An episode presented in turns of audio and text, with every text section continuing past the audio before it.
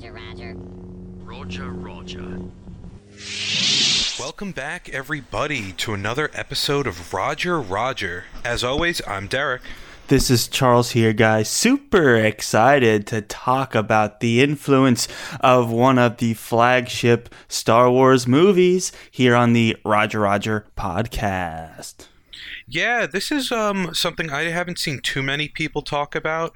Um, you know, Rogue One doesn't get a lot of credit for a lot of things, but I think one of the things that I think it did really well is it created a precedent for Disney to expand Star Wars to like move things away from the Skywalker saga and see that re- that can really make things interesting and create a whole new world within the universe within the galaxy. That's right. This movie's doing a, a lot of new things and we, we kind of talked through the movie a few weeks ago talking about you know, revisiting it today after it came mm-hmm. out like what, five years ago so watching it now now that star wars tv is blown up so big and we have so many star wars stories that aren't part of the skywalker saga and we realized, well, this was really the first one, and so we thought it would right. be fun to revisit this movie for the last time in a while for the show. I'm thinking, but you know, we've done two episodes on this movie already, so I think one more will be good to go here. But it's just interesting to see now that we're five years later, and, and Star Wars has changed so much from what I think Disney had plans for it to be. And uh, yeah, it's interesting to see how yeah. this kind of set the precedent for some of those things. Yeah, and I really don't even think this is a spe- this episode is specifically on Rogue One. More of the Rogue One's influence and what it changed along the way. Because I think there is a clear progression through um, Disney Star Wars, starting in Rogue One. I, mm-hmm. I you know, um, you know, the first thing we have going on, obviously, we're going to back up to 2012, where Disney bought Star Wars. Before mm-hmm. that, we had Clone Wars going on. It was pretty much the only thing, the only game in town, really. Mm-hmm. After that, Disney's first thing, I believe, was Rebels, which came out in 2014, which you know, uh, kind of I think was influenced by the Clone Wars at first because it's an animated series. It was took place in between things, and that you know, uh, I don't think that really has much to do with where this progression is going, but it is their first forte into Star Wars. Yeah, it's it's interesting to see how the lore you're tasked with the job of making new Star Wars content. It's like where do you go? What do you do? Right. So many fans love what they know, which is the Death Star, Darth Vader, Luke Skywalker, you know, all, all of those things is what we know and love. But then it's like that story's been told. Where do we go from here? And I think it's been right. a lot of trial and error to get to even where we are today. And I think, so too, I think yeah. there's still a lot of work to be done, but it's interesting to see us starting to begin experimenting with the narrative of Star Wars. Because up until this point, before Disney started making movies, there was six movies and a variety of random TV shows, video games, novels, yep. comic books, things like that. But um, really only you got the six movies and you, maybe you could say the clone wars tv show in there as well but and those three movies weren't generally you know well received i don't think like people loved to like went to the theaters to see them they did very well but it took a while for fans to come around and and embrace them to where we are today so it's interesting just to see like okay, we we even went back and did the prequels and it's ran into some fan issues there. It's like where do you, where do you go? And yeah that's not an easy thing to do, I don't think. And well, yeah, I mean that's why I think, as most people would say, I think Force Awakens is a perfect example of that. Hey, let's remake A New Hope. Oh yeah, and that makes sense to me. You, I can't vibe. imagine oh, the pressure that like J.J. Um, Abrams and the studio execs at at Disney had on their shoulders to both tell a new story and win over old fans and things right. like that. So I walked away from that movie in the theaters thinking I wish they did more, but I'm happy with what we got, and I rewatched it, and I ended up liking it even a little bit more. And you know, that's not why we're here today, but basically, No, we're th- just what there is to say, it's like, hey, yeah. we're still telling the Skywalker story. They're all coming back. This is a continuation of that timeline. It's a sequel from Right. the original trilogy, which uh, doesn't require too much. It's not as creative of a risk because you can bring back Han Solo, Luke Skywalker, Princess Leia, all of that. You can bring them back. So it's like, can you even tell an original story in Star Wars, or is it really these characters that people love and the story can't outlive the characters? And I think that was a really Right. hard thing to decide as people making like two hundred million dollar budget movies, a hundred million dollar budget movies. It's like, what do you do? So mm-hmm. So I think now we, after the success of Force Awakens, we have Rogue One a year later in 2016. This is back when they were on their movie a year track, and it was a little too tight. And I think that you know reached out into all the other movies too. It was just a little too ambitious. Well, I think Uh, they were trying to ramp up to like Marvel level cinematic universe, which at this point was doing very well for them, and they had a very clear plan of where it was going to go, and they knew it was going to be popping off with Infinity War and Endgame and stuff. But we're still several years away from that, and I think they're like, oh, we point, we though. take that model and we apply it to Star Wars, and imagine where we could be. And so I think they started to try and stel- sell these Star Wars stories, which know how to pull in elements from the A-listers while still tell, tell their own narrative, much like when Captain America walks into a Spider-Man movie or something, or, or I mean Iron Man walks into a Spider-Man movie, you know, something like that. You're able to pull on those resources strategically to give this grand sense of, in this case, galaxy building and. um yeah, just to like pull in different cast members to tie in these stories together and kind of help them prop up newer characters, but at least give newer characters their own stories.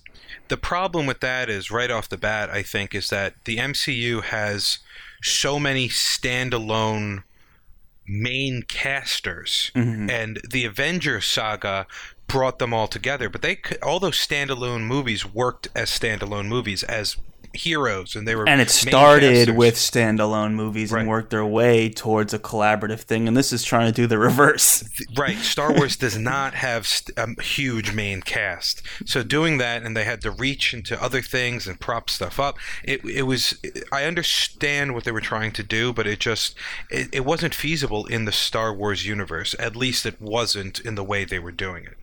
Rogue One, uh, yeah, I think, was a good uh, one of their best attempts at this. It was, hey, let's not have you know these new main casters because you know they all die right. little standalone story in between, bridging the gap between two huge periods of Star Wars um, timeline. I guess And would it's be like you word. said, they all die, so it's like if this movie ends up not being good, we don't have to have these characters stick around. They're a blip on the radar. They're almost inconsequential to the Star Wars story. It's like we literally just have to get to this one piece where Leia has Mm-hmm. the plans and everything that happens to these characters can be kind of written off.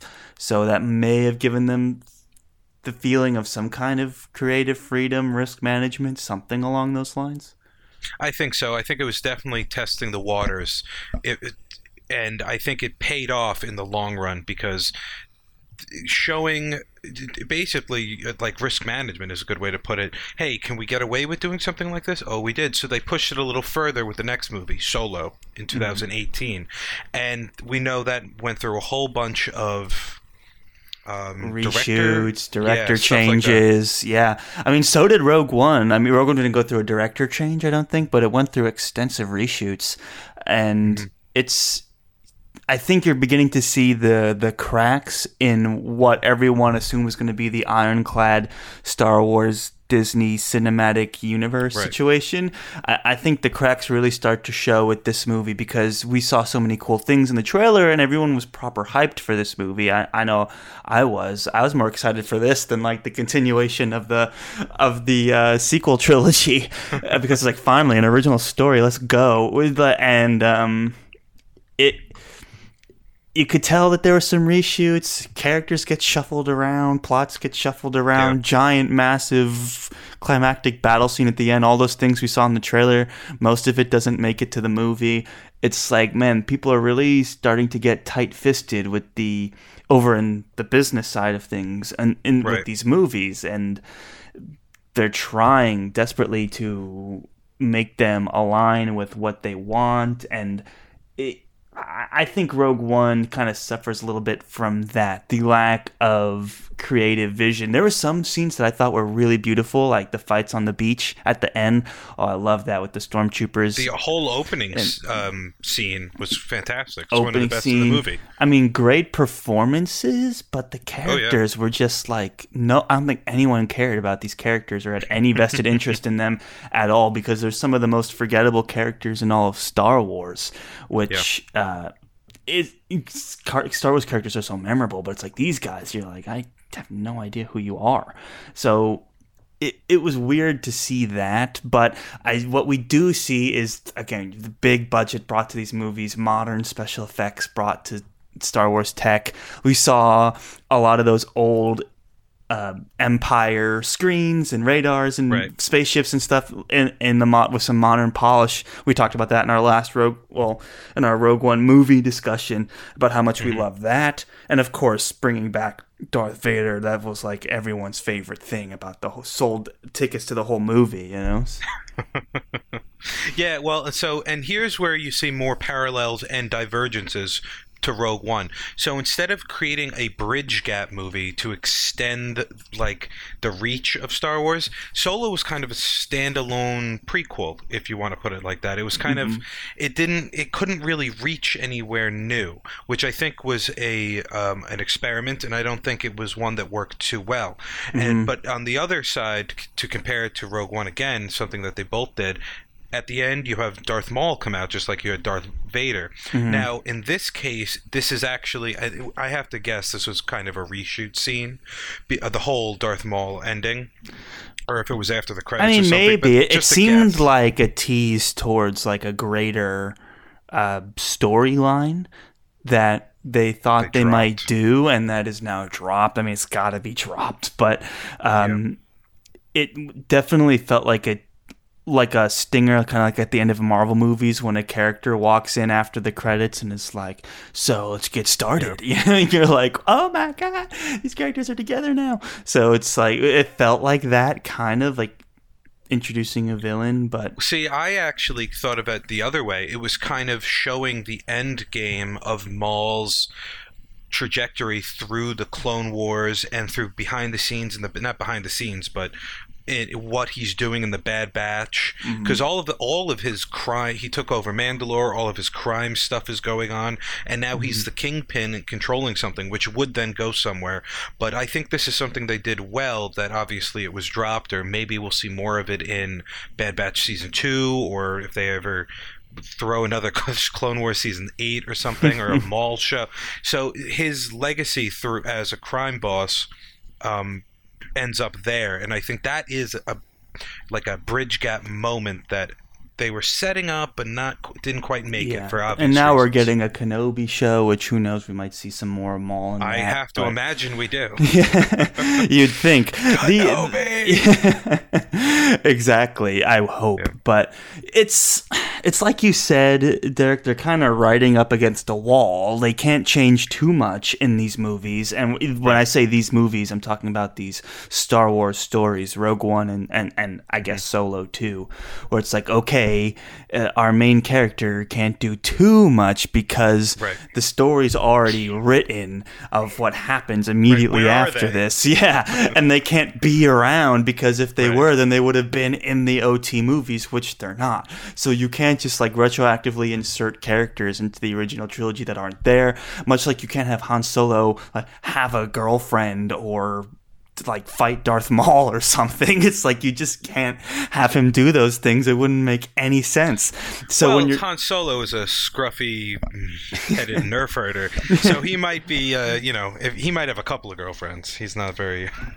Yeah, but nice. what I'm saying is this character can't stick I know what you mean. I around know what you to mean. the original trilogy, right? So it's like, oh my gosh, what are we gonna do with these characters? It all has to kind of net zero, and Right. that was one of the things that these Star Wars stories I think were really suffering from. There was a lot more creative freedom with. I'm comparing these to the Marvel cinematic universe. It's like you could say those characters. Those characters can say and do whatever they want and end up wherever they want. They can like They snap out of existence. They can come Yeah. back into an existence. They can do like meet other characters because the like eh, it's not like they released Endgame first and then now had to make all these other movies. It's like okay, uh, we can make whatever we want, and they, you can't just make whatever you want in Star Wars for some reason. This was the roadblock that they had. It's like people are coming to see Darth Vader wreck stuff, and we need to people to see that, and people love Han Solo, so we got to show them Han Solo. And no, that girl from Game Right. of Thrones, very popular show.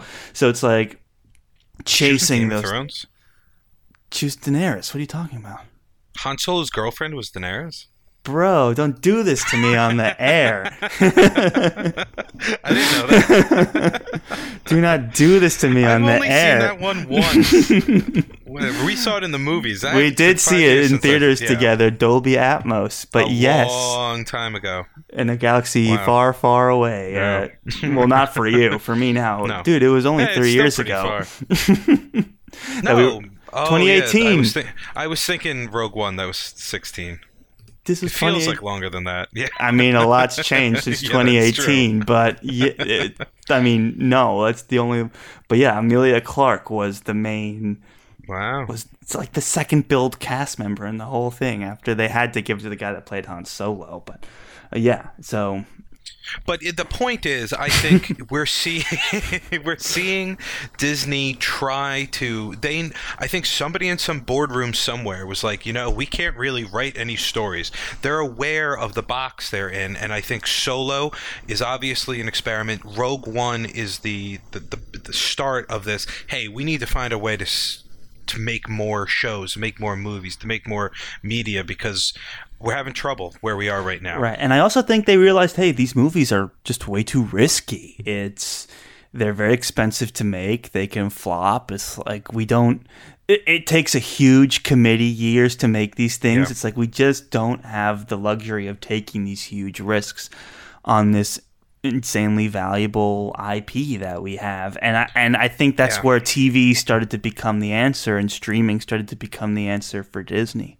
Exactly, because I think um, the production budgets and all of that, everything for TV is smaller. So you know what? If a show's horrible, you know they drop it, and these are small, much smaller shows 12, 8 episodes. You know, Yeah, and because it's was longer, smaller, you we'll can make there. something called The Mandalorian about literally a nobody who Yeah. kind of looks like Boba Fett, and people will be like, "Okay, I'll watch that. Uh, It's at home on my TV." Right. It's like, am I going to pay fifteen dollars to go see that in a theater? I don't know. Will I see it at home when it's one of a thousand other streaming things I already pay for? Absolutely. So right.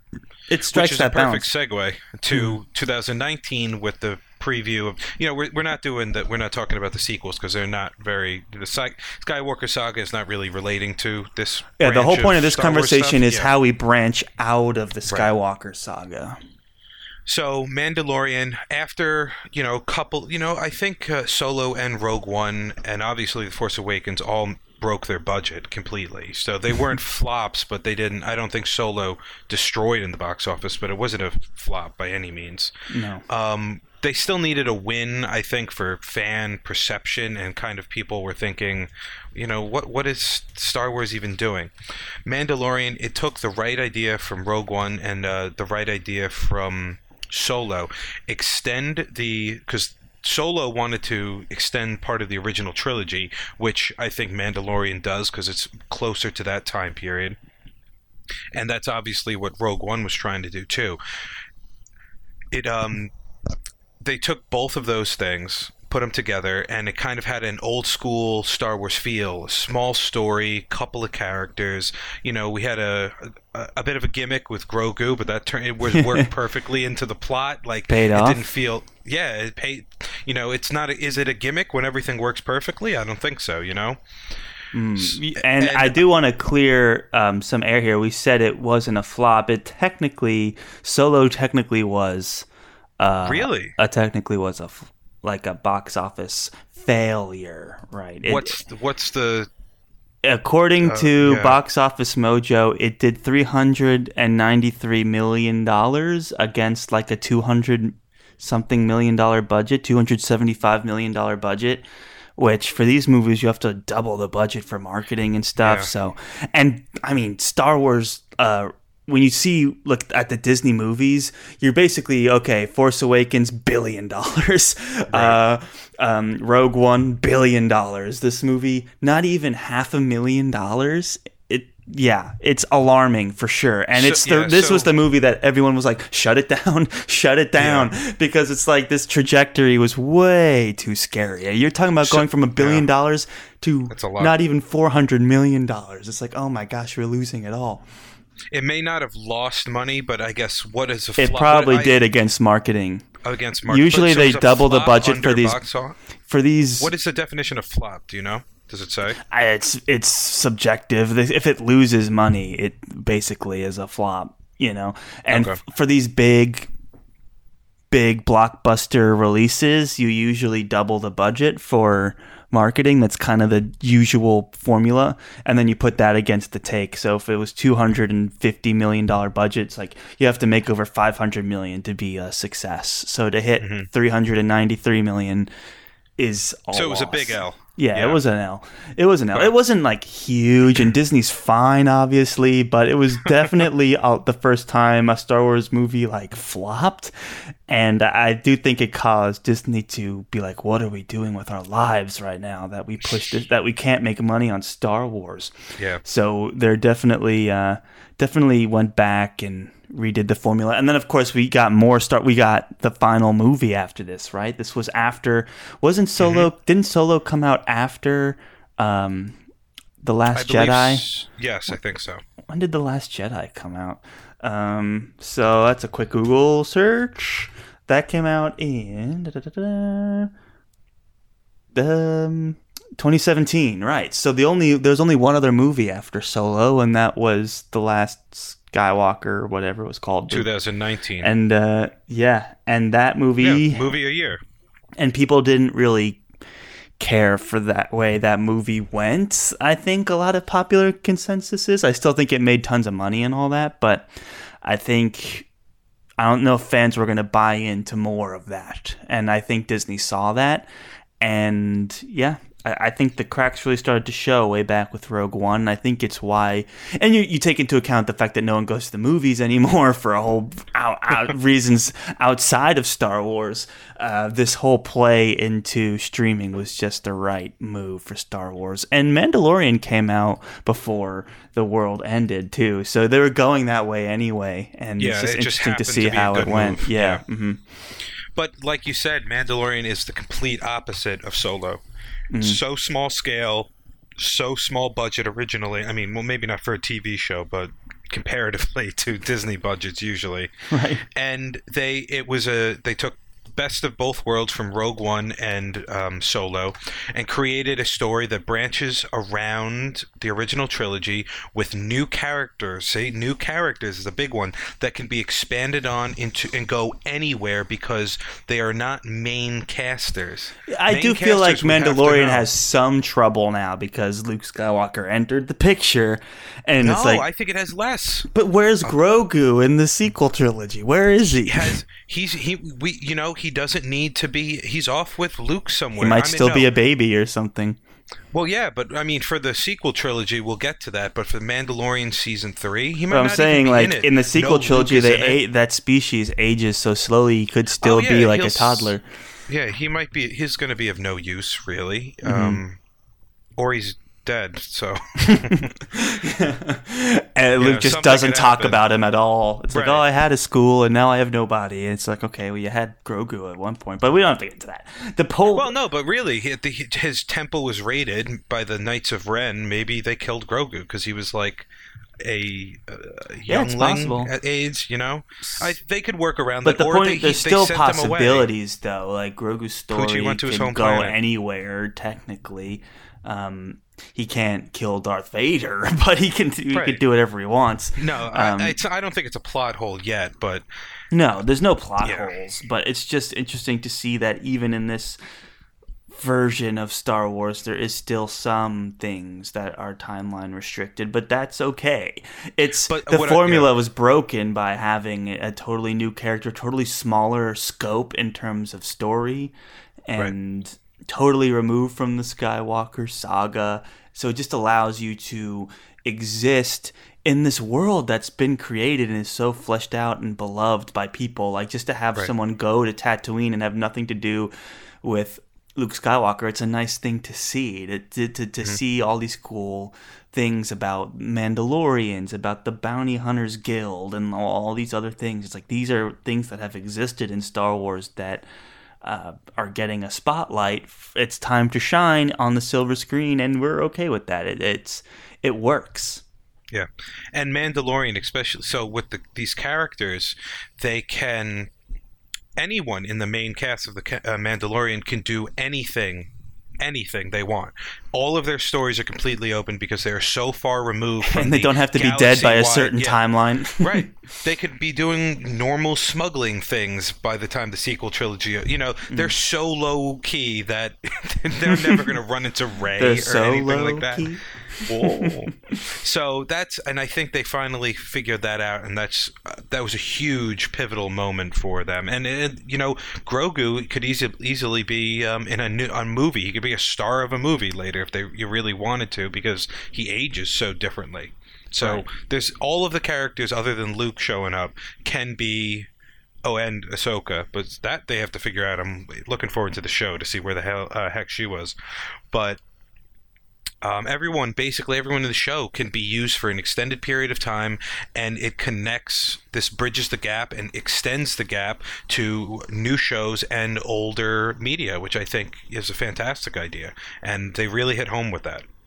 Agreed completely, and it's it all comes back to again this idea of the Star Wars story and something that Rogue One opened the door to the possibility of it, and we I, I think Disney was able to look at that movie and then say what can we do differently, what worked, what didn't, and what worked was this idea of char- new characters non-beholden to the Skywalker saga. What didn't work was having to wrap it up really quick and move on and putting it in a timeline where these characters can't exist uh, after the time the movie comes out. Yeah, and so and and then the pressure of the big Hollywood scene to have a lot of studio involvement, just considering how big of a risk it is. It's like we need to take more risks, but maybe it's not more risks creatively without taking more risks financially, and that's why I Right. think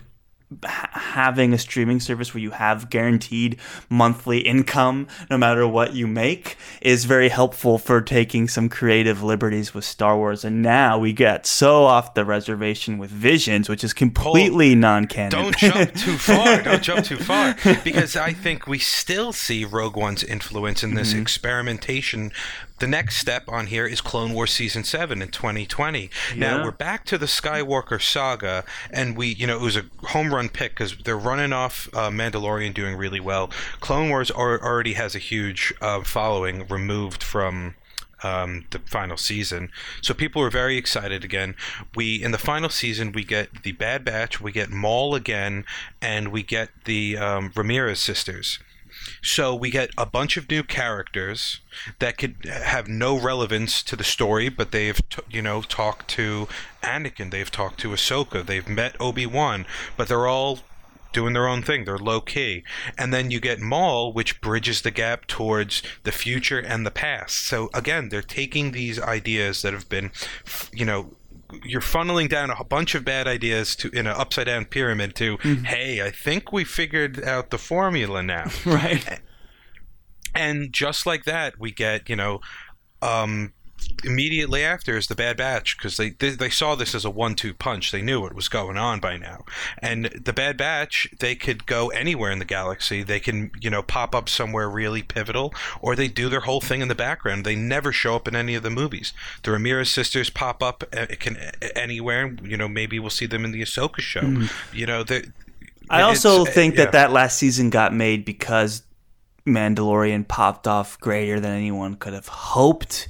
And I think it was already in production. don't you? those well mandalorian was a huge success they announced all these other shows i don't think there was an announcement for these other shows maybe the clone wars i forget because it was so early but I don't know i think it's one was. like we want we need content for our new streaming software we already have these episodes kind of half baked and let's finish them and let's continue it that would be a really cool thing to do i think that was part of it Yeah. i think it was just low hanging fruit in terms of like being able to cheaply and with good quality make something worthy of disney plus as like that new content had a following too. yeah, exactly. So I, I think it was low hanging fruit to be made for certain, but it, it it does it does show that it's like, hey, there are Star Wars properties, I- IPs, characters outside of the movies that people want to watch uh, and that are worth investing in. And I think we found the right medium in which to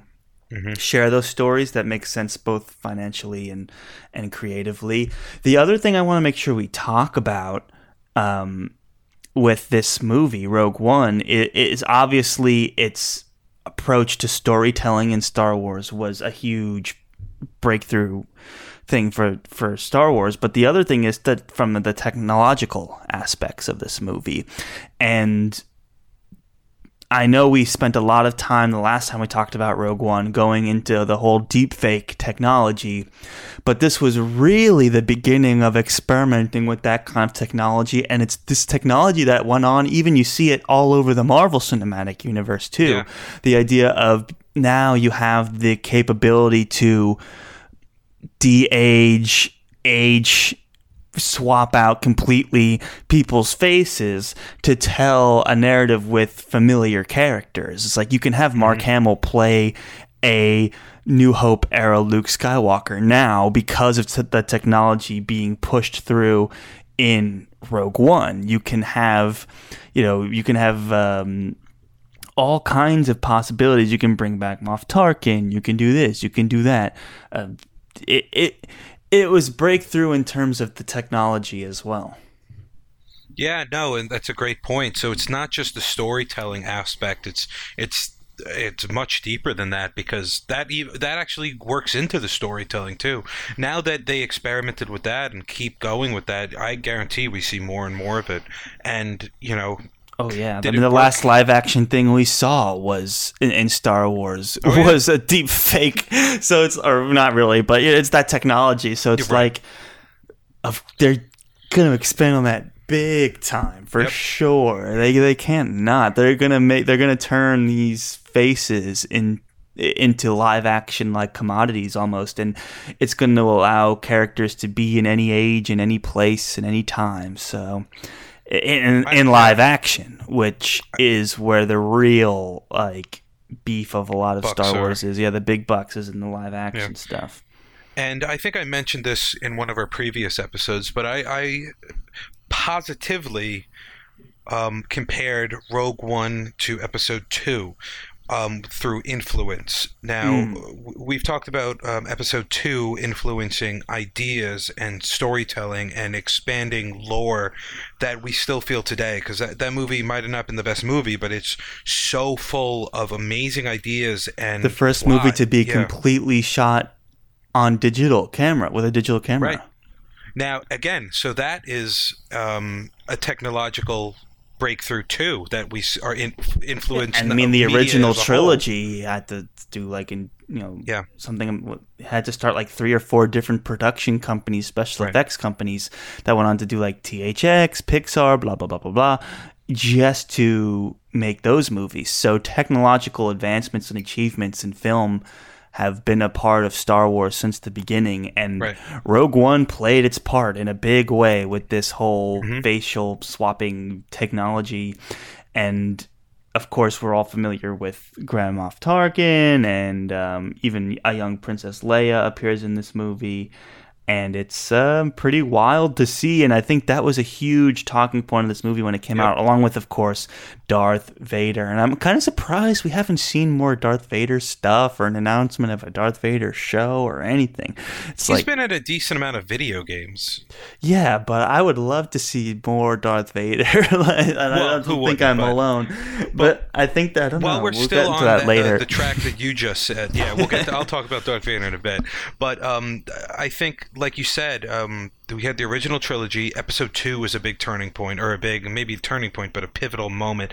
And Rogue One, despite a lot of what people say about the movie, it is a um, a pinpoint in not only the tech, uh, technological filmmaking of Star Wars and other media, because this will branch out. We've seen it branch out into a lot of other movies. It is also a new way of experimenting with storytelling, and instead of plot and lore, it's kind of bridging um, gaps and expanding the story past the uh, Skywalker sa- saga, and I think this Rogue One is underrated in its just like Episode Two in its influence. That's I mean that's why I wanted to do this episode is to kind of talk about that right, right. because I think it's really important, and I think a lot of people don't give it that kind of credit. Yeah, I mean, Lucasfilm has been like on the forefront of CGI Movies, yeah, movie film. technology for so long. I feel like a lot of times you ask yourself, okay, they've created these things that no one could do before, but should they do it? Like, yeah, uh, do we need a fully digital film? Uh, yeah, of course you do. Those are huge accomplishments, and it's very Star Wars. So I, I kind of had that thought of like, do we need this weird deep fake technology? But it it just opens up so many it more might be ridiculous possibilities. to not have it. I know, you know? I know. It's it's never gonna go away now that it exists. It, no way. But you know, there's something to be said about practical effects and even like the Mandalorian had that breakthrough with the instead of a green screen, it's like just a huge high res TV so that Mm-hmm. the actors can see where they are yeah, and that you film the screen. Um, so yeah, it's just like constantly innovating in movie Yeah, and- tech. And it's funny that you said there's something about practical effects because that's you know one of Star the OT's like home runs was practical effects. the miniatures Uh, and Yeah, I mean it, that and that gives it kind of a life. You know, that's why some of the movies age differently than others. Like the original trilogy, when I mean, obviously there's weird CGI in some of them, but if you watch any fan edits and stuff like that, um, it, all of it really holds up. I mean, we just talked about 2001: A Space Odyssey, which uh, on our last episode, and that was probably one of the best uses of practical practical effects and miniatures I've ever seen, and that holds up to today, really. Mm-hmm, mm-hmm. So, like, I, I do think there is a lot to practical effects, and I hope we see more of that when you don't need. You know, I think you should use practical effects when you can, and if you need to use CGI or some crazy new thing, then use it. Mm-hmm. But eh, that's just my opinion because I always think it looks a little better. Right. But the the tech always evolving. Star Wars has been at the forefront of that forever. And um, you know, we didn't see any tech advancements in the Bad Batch, but we did see, I think, a lot of Rogue One's influence compounded even further. Where we see on the storytelling aspect of it, this is bunch a whole bunch of new characters, really flesh, fleshed out that can go anywhere in the galaxy at any time, and it really this is the best example of bridging uh, gaps. It bridges uh, into the Mandalorian time period. It bridges into the Clone Wars time period. It bridges kind of into, depending on what section you're looking at, it bridges into the Rise of the Empire time period because that's the, where the basic the show takes place. And I, th- you know, and that was a home run of a show too.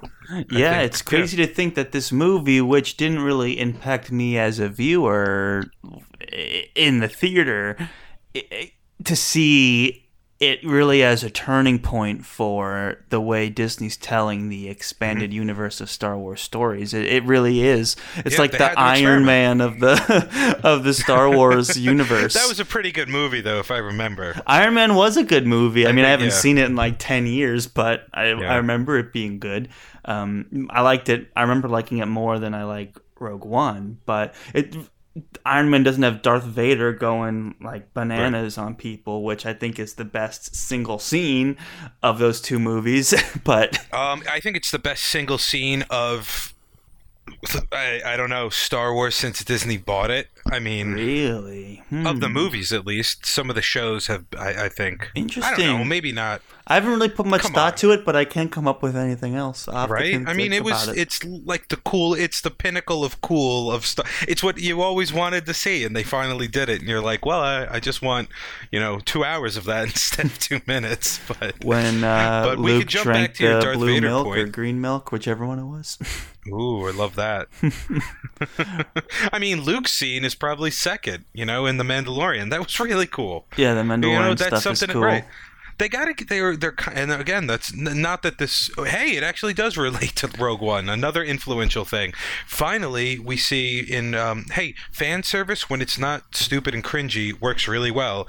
In Rogue One, they're like, hey, what if we put Darth Vader in here kicking everybody's butt? And you know, you see a little bit of more. We get a lot of cool fight scenes in the Mandalorian, Clone Wars, and Bad Batch have a, a lot of fan service for longtime viewers in it. And in um, speak, speaking of the Mandalorian specifically, hey, we've wanted to see Luke Skywalker be Luke Skywalker for you know, depending on how old you are. Like fifty years, yeah. you know, and you, they finally did it, and I everybody loved it. Nobody didn't like that, so I mean, people didn't like his face, but Yeah, and movie technology is advanced enough that we can Right. see a lot of these cool things that we weren't able to see even it was just impossible in the prequel yeah. times. So it's just cool. To, or out of animation. There's you know Right. some good Darth Vader stuff in that, but but it really though Yeah, again just that's another different. Rogue One influence.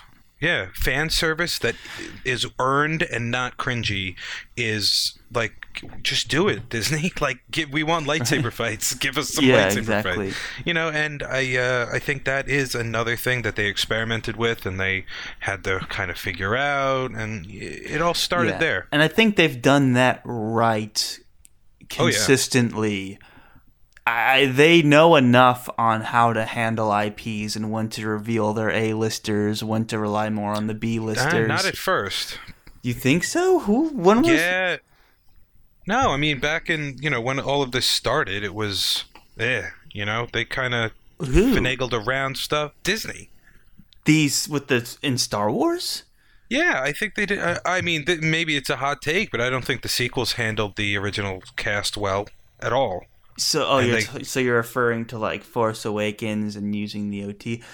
I'm just talking about pulling in these fan servicey things, these characters in these, I guess, spin-off things. I- the Skywalker saga, you think they're just part of that story, so they're not like being pulled in to tell their own story.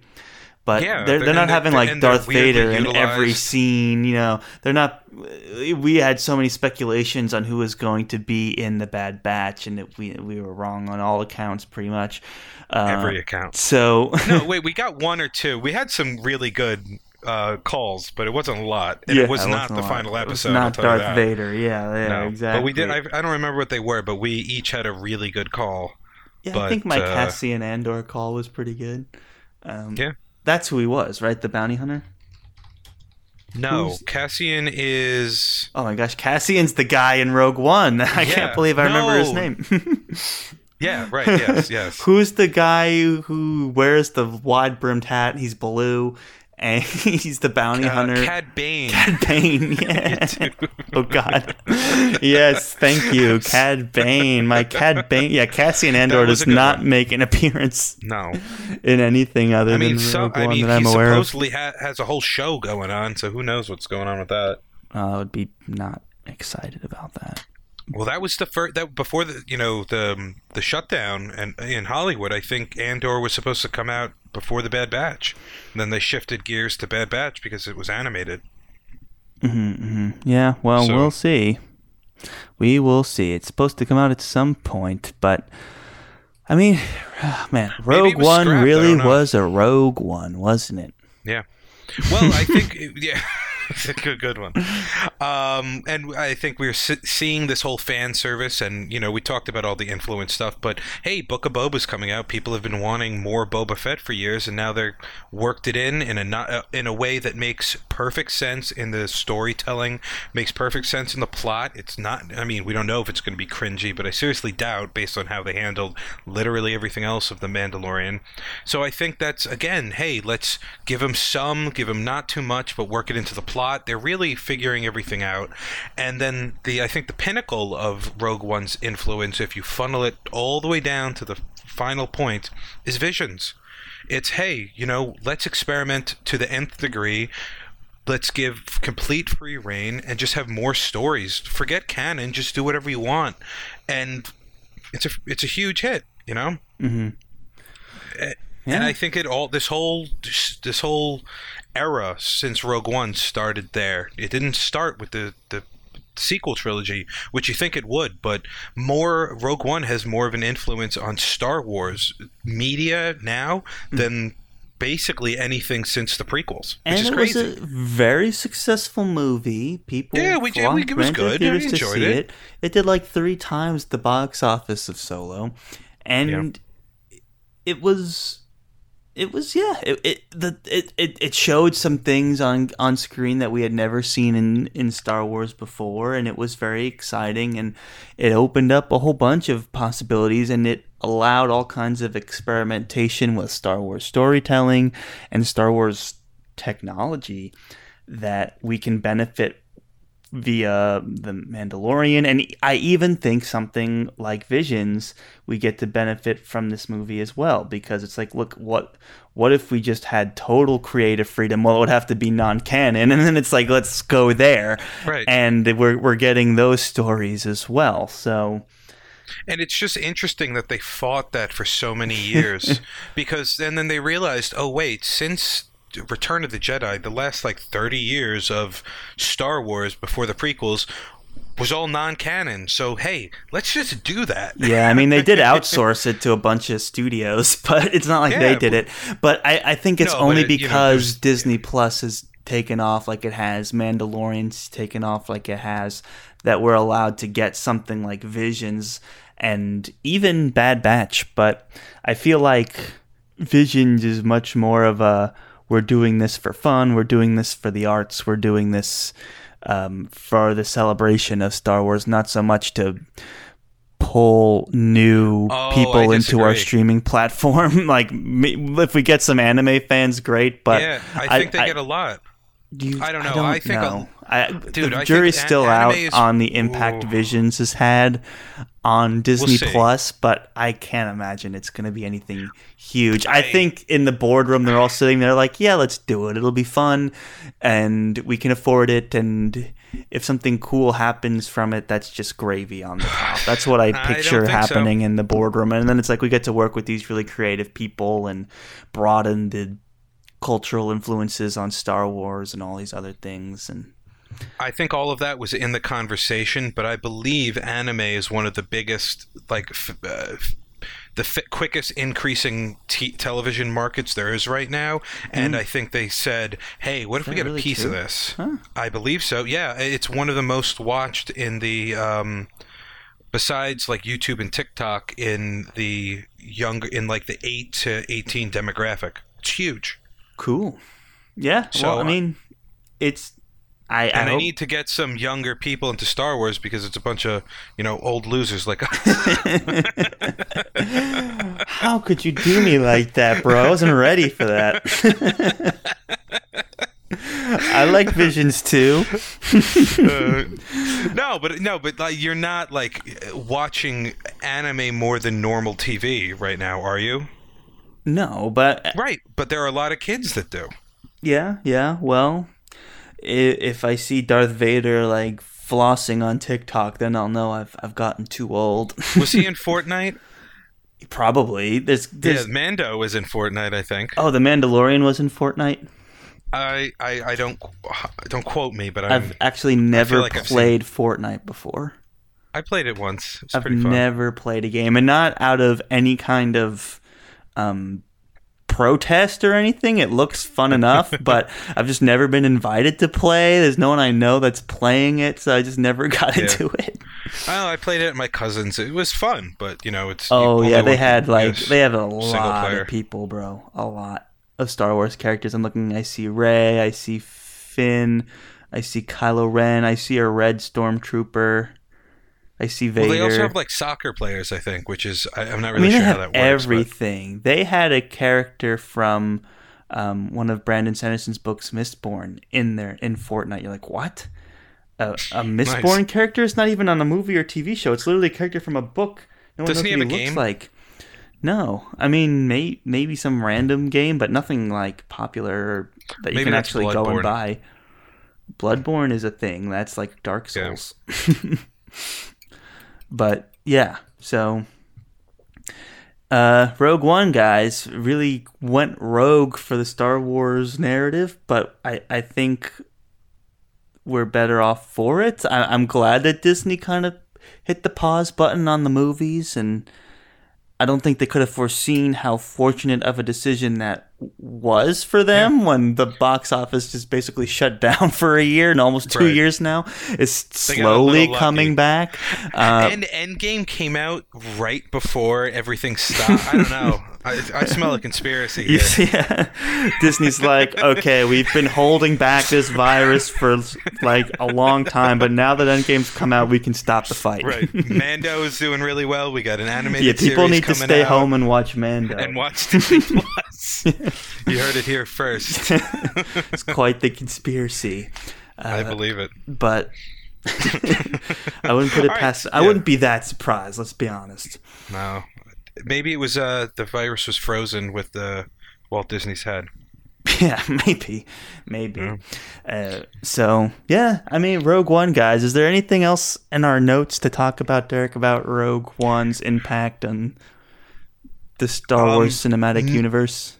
Nothing I have written out, but I did have one last bullet point. Okay. What do we think about future? Because I think we know where this influence is going to continue with TV.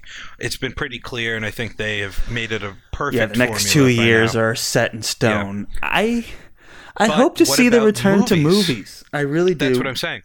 Do we see this influence in the movies because it's been doing so well, or do they go back to uh, the Skywalker I- saga? well, here's my thing. I, I think these. Well, before TV that, I did do a little research Okay, um, go for it. on something. So, one of the reasons, I don't know if we talked about this on another episode, that um, I read, one of the reasons all of these movies they have to make money is because everything is moving to streaming now. There are fewer like DVD, Blu-ray sales, second market sales, and that used to be a huge part Mm-hmm. of revenue. And now that's almost completely gone. So Mm-hmm. when a movie comes out, it has to triple the budget.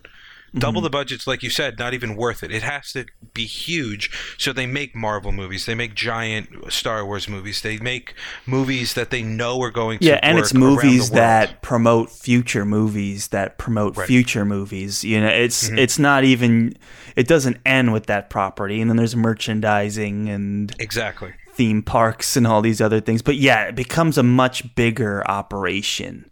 Uh, to take on And these kind of the six, board. Yeah. Mm-hmm. these nine-figure investments for movies, it's like if we're gonna make a hundred million dollar movie, it has to be ironclad. It's like it has Right. to It's got to make five million. Right. Yeah. Otherwise, it's not worth it. And it that's for the movie industry in general. That's not just Disney. That's how all of. The, that's why you only see well, like big budget the movies, same movie. Right. blockbusters, and things. Uh, And you see more of the little ones on the streaming services yeah, now but because they have. you can yeah. still see indie movies. Like if you make a two million dollar movie, you can go to the box office and do okay. Uh, I- but, but not for but- like these big companies. Like yeah, when MGM you're when you're making a hundred million dollar movie, it has to be like from a proven IP with a built-in audience, like tied into some other thing uh, that's going to go into our own thing that we own that we can share. Yeah, you're right. The Right, market's Pepsi changed. and KFC gave us a billion dollars Yeah, each. yeah. It's like Ant Man has to work at Baskin Robbins for 20 minutes in the movie because look, we just we, you're talking about Ant Man here. Yeah. It's like I know we're Marvel, but this is Ant Man, so bring in Baskin Robbins, and uh, so it worked for them, I guess. But yeah, it's. I hope Star Wars returns to the movies, and I think if any series can, it would be Star Wars. If Star Wars can't make money in the box office, and you know the blockbuster is a dying breed, and I think all of these TV shows are kind of paving the way to tell a brand new story. uh, in You the think? movies. I think we're years away, but I think the Really? next movie that we get is going to be something new based off of like taking off after where all these TV shows are living and doing because you, you have like Ahsoka, Obi Wan, Mandalorian, Book of Boba. They're all kind of living in the same space. Potential for crossover, all these other things. And I think it's Do you think we'll see a TV character in a movie in the next movie? potentially, potentially. Hmm. I don't think we have to. I'm not banking on it. I- I think we can start to see some original stories though, and I and I am looking forward to that day because I think the reason why Star Wars is as big as it is is it really this I you'd say this phrase movie magic and nothing quite like seeing that logo pop up on the big screen with the blast of the fanfare and then the title crawl and all that and you're like there's nothing like sitting in a movie theater and watching that. And as much as I love these Star Wars stories being challenged and matured and developed into these modern narratives in TV, it doesn't beat just the you know you're just sitting there in the Yeah. theater you're like wow this is chills right now so you can't tv can't do that as much as i love everything that's come out on disney plus it's like it can't do that. And so i hope we see more of that in the future even if it's like straight to streaming. But i don't know disney can make tons of money off of these movies that go straight that stream and then go in the box office on the same day. So uh, we're not far from it. And i just think they're waiting to build up some goodwill with the fans before plopping down another movie. And i also think they want to push the popular viewers horizons when it comes to what characters are in Star Wars before they drop another movie as well. So mm-hmm. I think once that happens, it might Yeah. take two years of TV to do that. We'll see another movie, and I think I'm looking forward to it. So I did a, a quick Google, and so the only movie announced right now is coming out December 23rd, 2023, mm. and it is Star Wars Rogue Squadron. Oh, So, which I believe is the the Rebel um, Rogue Squadron from the video games, which is very cool. It could have a bunch of maybe a cameo by somebody, but hopefully just a bunch of non A-listers making a good standalone movie. So maybe Rogue Squadron goes uh, before Mando, I guess. So it would be. Yeah, we could see you know yeah, anybody in there. 2023 film. Very cool. So- what was that well, video yeah, I- game that came out recently that was focused all on pilot like dogfights? Uh, it might have been called uh, Rogue Squadron. It was um, something I was I almost bought a couple of times um, because I like spaceship dogfighting. Is the word games, on that that it's good? Um, I believe Because I haven't heard it anything. is- It was like a lot of excitement in the like before it was released during all the promotions, and then it kind of came out. I don't and think too many heard people bought it. Interesting. Originally set to be written by Benioff and Weiss, but then they bailed to do What the video game? no the movie, Rogue Oh. One uh, or Rogue Squadron. But I actually knew that I knew Benioff and Weiss had a Star Wars contract, and then they bailed on it. They like kind of double timed them to get an even fatter deal at Netflix. it's like right when season eight was coming out, and they were shopping around for what they were going to do next. Yeah, they totally like played the game and had a whole contract with Star Wars Right. and walked away. I don't blame them though. Netflix is way less risky Yeah. than a movie that has to go to the box office and have critics and has to sell tickets. So you can release something on Netflix. No one could see it. A billion people could see it. You'd never know. Uh, so another quick Google that the game is just Star Wars Squadrons. That's what it's called, and it's basically all dogfighting. Um, and I, I've heard that the gameplay is really, really good. It's a really good um, ship space fighting game um, with no huge gimmicks, and I just don't think it did super well because maybe people aren't as interested. Um, it was always on my radar. I almost bought it a couple of times, but uh, you know, it's And just one of the ones good? that. Is there like a Um, Metacritic score on that? Not that we need to talk me- about this now. well, I mean, let me let me give it a quick check. All right, give it a quick check. Um, But I, from like you know a couple of YouTubers and stuff, I've heard it was good. Hmm. Uh, We're doing something original with great influence from the games and the books. There's a lot of things being acknowledged and understood about the greatness of all those things, but yes, it's an original story and I'm so psyched to do it. Patty Jenkins. oh well, yeah, I was going to come to Woman.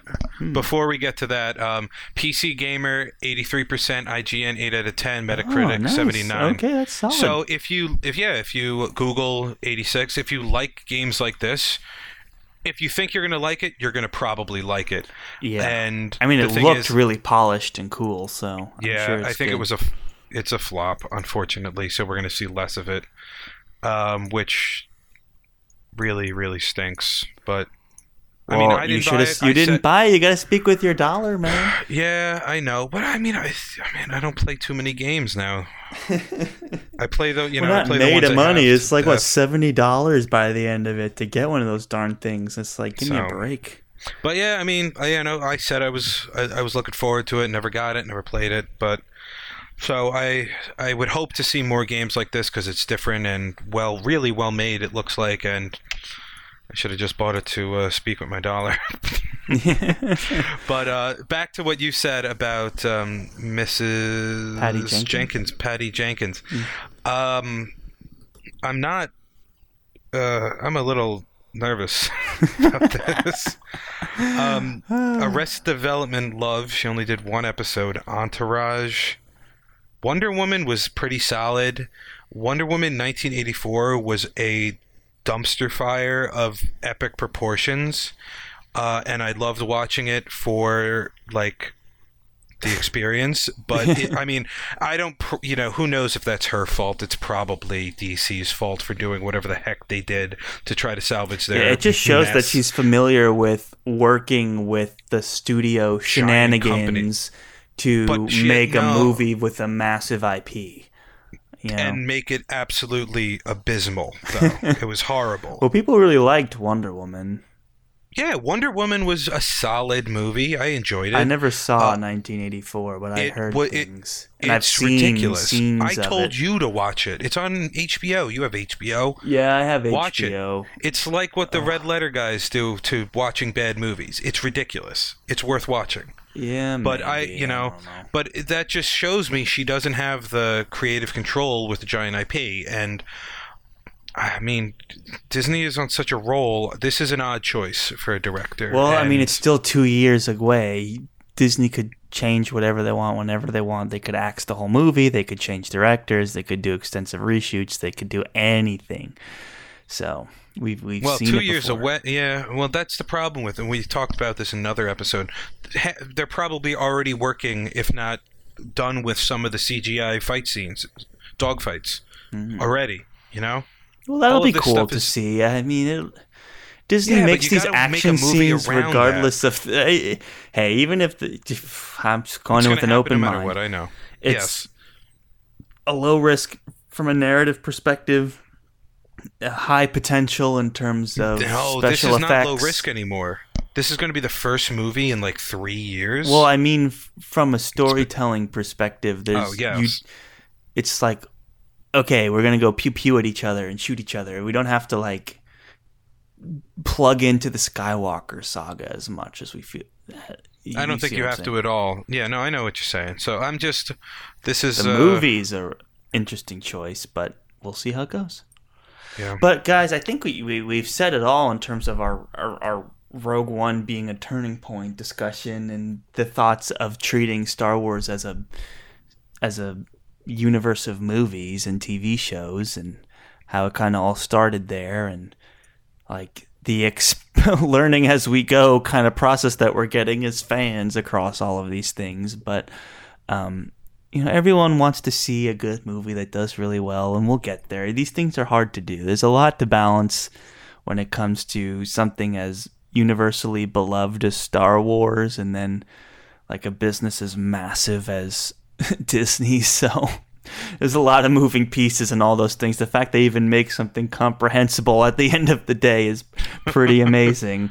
Uh but they, they've gotten close with uh, that last movie in the in the sequel trilogy. I can't even believe I can't remember. It's like the what's that movie called? The Rise of Skywalker. Rise of Skywalker. Thank you. I, I always get that confused. The Rise of Skywalker. I've only seen it once. Maybe I should see it again. I But- mean, we're gonna watch it. That's gonna be our next trilogy. So Yeah, get to it. we uh, we haven't really decided what we're gonna watch next. Maybe should we Well, watch not- Solo? Maybe. Yeah, Hmm. maybe. Uh, maybe we'll do a poll. A poll. Interesting. Okay. poll. But I know no, the no next. one's gonna vote next- for Solo though. That's we- fair. It's a good Well, reason not way, to do it then. We're but not going to do a poll. Comment if you uh, really want solo. But uh, the next trilogy we're going to do is going to be the sequel, not OT. But we may do a different movie in between. Uh, that's definitely up to debate. You know they're redoing the Fantastic Four again. Yes, now that it's owned by Disney, um, we're gonna see some stuff. So I'd like to see a good one. That'd be. I think we're overdue for it, and it's interesting because Chris Evans was the Human Torch back in the day when it was the Fox version of the Fantastic Four, and now he's Captain they call- America. like- so, Is- if a if he has like, an interaction with the Human to Torch, which he's he's not acting in these movies anymore, but they could CGI him in, I guess. But yeah, Yeah. it's one of those funny things. It's like. Oh, I mean, they have to do something cheeky, like maybe the Human Torch will see the shield or something. I don't know. Yeah, something. It would be. It would be funny. Yeah, it would be funny, but yeah, I think it'll be good. Or at least it'll be 7 out of 10. Like it can't be any worse than that. Maybe but Yeah, maybe I the mean, series is cursed, Marvel- who knows. I don't know. For a Marvel movie, though, it's got to be decent. They haven't really put a stinker out in a while. You know. no, and even their worst movies are very digestible and watchable. Yeah. Yeah. so I can't of them imagine ever. Yeah. I can't imagine it being as bad as what we've gotten from the Fantastic 4 already. No, so. but I yeah, and it's a fun story. I like the idea. It would be nice. I understand why they keep trying it. I hope they uh, make it work. And in this new what like what are we in phase four now or something? I feel like it could be cool. Yeah, they're trying to pull in new characters, tell new stories. They just bought Fox, so it's like okay, Yeah. Putting these guys to work. they need to. Man, Mickey needs a return Don't on his own- investment. yeah, I mean, don't they own uh, mutants now too? yes, I think so. I think they've got a lot of the X Men on lockdown now. So, I wonder if they have anything in production with that. Maybe they're waiting. well, there is like the New Mutants is a thing, right? That was a movie that came out that no one watched.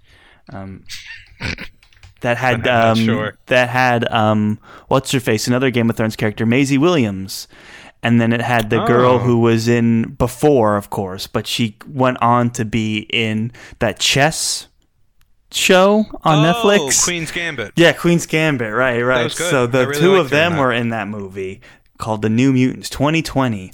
Horror fantasy. Um, was that a Disney movie? I don't, It would be on. No. Yeah, I don't think so. But that Maybe somebody still owns a couple of mutants. yeah, maybe some of the mutants squeaked by someone else making them. I don't know. So based on Marvel Comics team, distributed by 20th on- Century Studios, which is technically Disney. Oh, the film was delayed while reshoots were planned, and Disney began the process of acquiring production. Okay.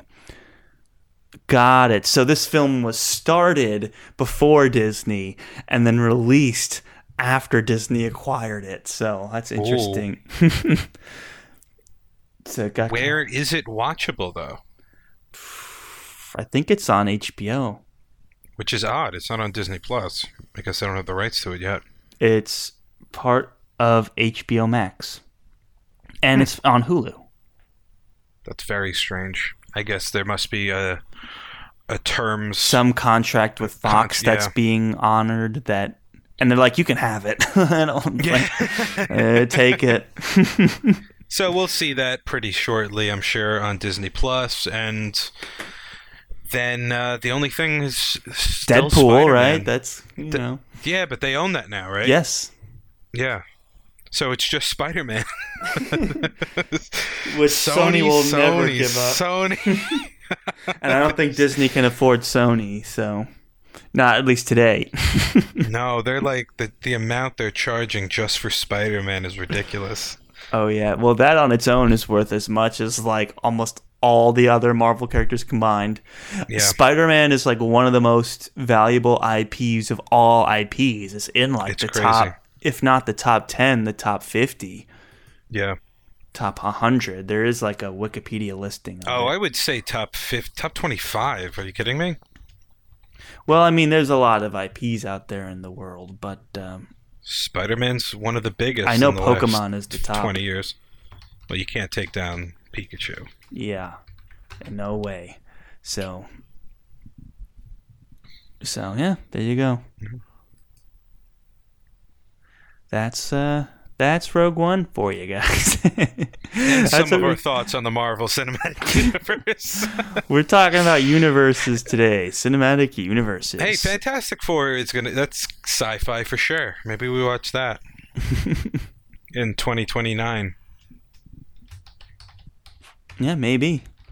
I mean, Disney. I feel like the superhero stuff should be on the table uh, as greater sci-fi. Yeah, definitely. I mean, I'm fine with it. I don't know if people want to hear it though. It's kind of up to them. Right. I don't know. I want to watch the Roger Corman Fantastic Four. I think that's what it is. Which one is that? The one that was on. Uh, it was made with like a million dollar budget. Oh, the really old one. Yeah, not. I don't think it's the oldest one, but it was maybe. It was before Sony had it. Wow. Let's see. List of highest grossing media franchises. Hmm. The Marvel Cinematic Universe. And then Spider Man is like three down. so Marvel Cinematic Universe thirty five point four billion, Spider Man twenty seven point nine billion. It's like right That's- there Un. Yeah, that's crazy, man. because it's got merchandise is the big thing box office video games home video tv But it's that close to the MCU as a whole. That's nuts. i mean, I it- it's it above batman it's above on it. dragon ball it's above call of duty barbie Yeah. it's like above all those but Yeah. just under transformers which i find surprising under harry potter Yeah, mario They had yeah toys going since the eight. I guess Spider-Man's had toys longer, but Transformers was big. Yeah, I get that. I get that. I mean, it does eleven point seven billion dollars in merchandise, four point eight billion dollars in the box office. I get it. I get it. Yeah.